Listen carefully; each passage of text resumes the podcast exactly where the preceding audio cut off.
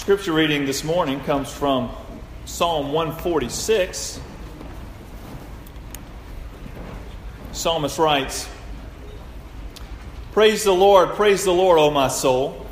I will praise the Lord as long as I live. I will sing praises to my God while I have my being. Put not your trust in princes, in a son of man in whom there is no salvation. When his breath departs, he returns to the earth. On that very day, his plans perish. Blessed is he whose help is the God of Jacob, whose hope is in the Lord his God, who made heaven and earth, the sea, and all that is in them, who keeps faith forever, who executes justice for the oppressed, who gives food to the hungry. The Lord sets the prisoners free. The Lord opens the eyes of the blind. The Lord lifts up those who are bowed down. The Lord loves the righteous. The Lord watches over the sojourners. He upholds the widow and the fatherless. But the way of the wicked he brings to ruin. The Lord will reign forever. Your God, O Zion, to all generations. Praise the Lord. That's the word of the Lord. Yeah, this morning we're going to conclude our series entitled Summer in the Psalms, and we're going to con- conclude it by studying this Psalm 146. And next week, we'll start a new sermon series in the book of Ephesians. Now, the psalm we're looking at this morning is one of the last five psalms of the Psalter. And what makes this psalm unique and these last five psalms unique is that they begin and end. Each psalm begin and ends with the same phrase, and that phrase is praise the Lord. And the, the phrase praise the Lord in Hebrew is the word hallelujah. So if ever use the word hallelujah, that's what it means. It means praise the Lord. And so what you have in these Psalms, Psalm 146 to the end of the Psalms, of the Psalter, you have these Psalms bookended by this phrase, praise the Lord. Now, some of you probably own bookends. Maybe you have some at your home. Uh, here's a simple one I, I, snagged out of the library. Um, bookends can come in all shapes and sizes. And uh, this bookend, this little kind of sheet metal style of bookend, was actually uh, created, the design was uh, put forth in 1877 by a man named William Barnard. So, bookends can be as simple as that, or maybe you may have some more decorative bookends in your home. But the purpose is the same for these bookends. It's to keep the books from falling down, right? That's their whole purpose. Do not allow the books to fall down. That is the purpose of the bookend. So I wonder how many of you all would like to have your life characterized like these Psalms, beginning to end, bookended by praise. From the beginning of your life with Christ until the end of this life, how many of us would like our lives to be characterized by praise? From beginning to the end. Which prompts the question how do we sustain a life of praise? How do you do that? Well, I believe the psalmist in this psalm tells us three ways that we can sustain a life of praise. The first way we sustain a life of praise is we have to talk to ourselves. Second way we would sustain a life of praise is we have to trust the Lord. And the third way we sustain a life of praise is that we must treasure the gospel. So let's look at the first way the psalmist tells us how to sustain this life of praise, and we have to talk to ourselves. Look at verses 1 and 2. The psalmist writes, Praise the Lord, praise the Lord, O my soul. So he's talking to himself. I will praise the Lord as long as I live. I will sing praises to my God while I have my being. So if you and I are going to sustain a life of praise, we have to learn to talk to ourselves. Have you ever been around someone who talks to themselves? I've been around several people that talk to themselves. One example of this is I was in Santa Cruz, California one summer on a summer mission project with Cru. And uh, let's just say Santa Cruz is beautiful. It's a beautiful place, beautiful weather. It hardly ever rains there. But all this dew comes in off the mountain, this moisture comes in off the mountain range there. And so everything's still nice and green, but it just doesn't rain a lot. And the temperature is really mild. And so because of that, you get a lot of drifters into Santa Cruz. A lot of people that are homeless by choice, some of them, they drift into Santa Cruz because the weather's great. And if you go to downtown Santa Cruz let's just say you run into some interesting people. And I remember going downtown one time and I saw this guy having a conversation with himself. And then he walks over to a store window and he begins to have a conversation with his reflection. And needless to say, people that talk to themselves, there are two categories of these types of people. The first one is crazy people. And that's this man was a little little crazy. And then you have the other category, which is non crazy people, but they still talk to themselves. And I'm just going to tell you there's one person in our church who will remain nameless, but is here quite often that loves to talk to themselves. And I'm not going to say who it is. And they're not crazy, but they do like to talk to themselves. But listen to this. Actually, studies have shown that talking to yourself can actually be very beneficial. Talking to yourself, talking to yourself stimulates memory, helps you stay focused, and helps you clarify your thoughts. And so the psalmist here is telling us that if, when it comes to praising God, we need to learn to talk to ourselves. We need to allow our outer voice to tell our inner selves to praise the Lord. And that's why the psalmist says, Praise the Lord, O my soul. He's talking to himself. And we need to speak truth. We need to speak truth to ourselves in order to recalibrate ourselves so that we can give praise to God. You know, here's the reality of the situation. I know it is for me. Circumstances can cause thoughts to rush into our minds that lead us to worry and discouragement. And we need to acknowledge that what we're dealing with, we need to acknowledge what it is, and we need to tell ourselves the truths of God. In other words, maybe you've had a conversation like this. I know I have. You know, you're talking to yourself, you're talking to the Lord, you're having this conversation, even internally or maybe even vocally, but you're saying, Yes, this is discouraging, right? This is, dis- this is very discouraging. Or, yes, I'm very disappointed. Or, yes, this is very difficult. I don't know how this is going to work out. I mean, you're going through the motions here, going through this conversation, and it's looking pretty dismal. But at that point, you need to start talking to yourselves and talking to yourself and share with yourself the truths of God. And you need to tell yourself, I know this is hard. I know this is disappointing. I know this is not the way we planned it out. But I know God loves me. And I know even in the midst of this situation, God is at work. You know, we need, we need to learn to talk to ourselves and share the truths of God with ourselves if we're going to sustain a life of praise. You know, just like if you were walking through the grocery store and you begin to talk to yourself so you don't forget what you're there to buy, not that I ever do that.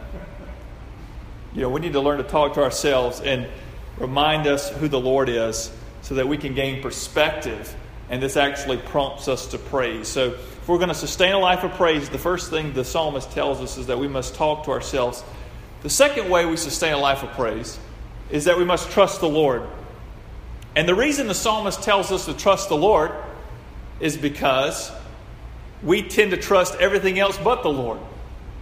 Look at verse 3. He says, Put not your trust in princes, in a son of man, in whom there is no salvation. Now, you may be thinking to yourself, Well, Ron, I don't know any princes. So I guess this doesn't apply to me. I'm not putting my trust in any princes or kings or royalty.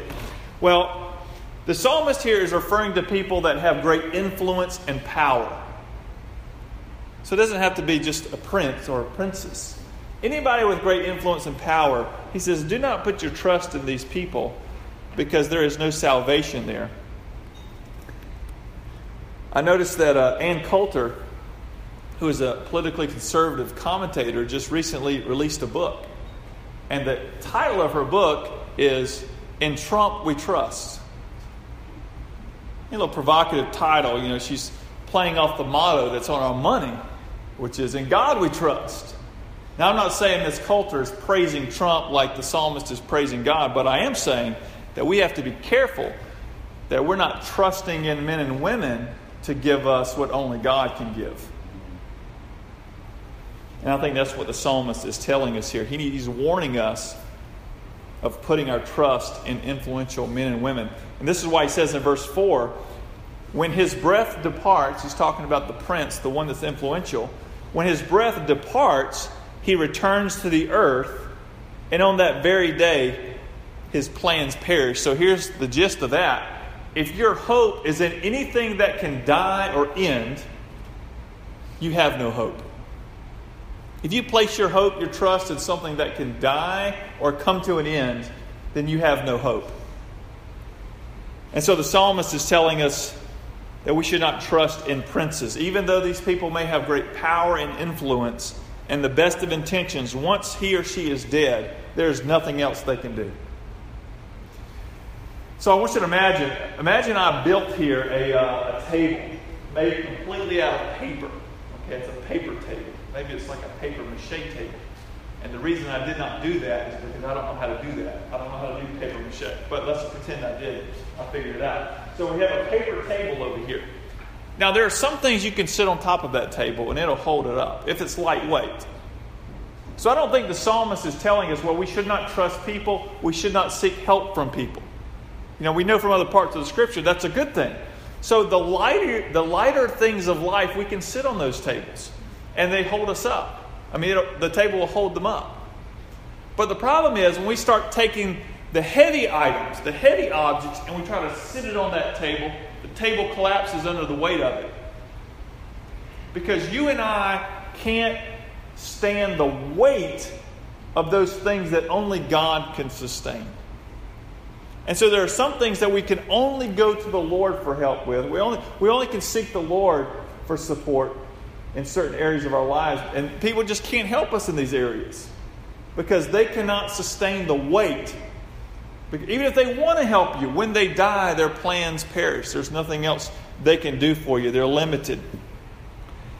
And so when you and I help those around us, we can do so with the lighter things of life, but we cannot support the weightier things. Only God can give salvation. You know, only God can forgive sin. Only God can uh, grant eternal life. Only God can fill that void that we all have experienced. And so you and I cannot provide those things for people. And so if they're placing our, their trust in us for those weightier things, then they're going to end up disappointed. So we need to point them to the Lord. Only God can give what lasts forever, and that is eternal life. And this is why the psalmist says in verse 3 Put not your trust in princes, in the, in the Son of Man, in whom there is no salvation. Then down in verse 5, he says, Blessed is he whose help is the God of Jacob, whose hope is in the Lord his God. So he says two things in verse 5 that you need to take note of. One, he points out that he points out the person that we should trust in for help, namely the God of Jacob. Now, this is important. In other words, you should not just trust in any God, but you should trust in a specific God, namely the God of Jacob, the God as revealed in the Bible and who has been most accurately revealed in the person of Jesus Christ. So, first of all, we need to place our trust, our hope in not just any God, but the one and true God. And then, second, he points out that for you and me to have hope, then the God of Jacob must be our God. You see that in verse 5? Blessed is he whose help is the God of Jacob, whose hope is in the Lord his God. And so that prompts us to ask Is the God of Jacob my God? You know, have I turned from trusting in the things that will end to placing my trust in the God of Jacob, the one true and living God, the God of the Bible?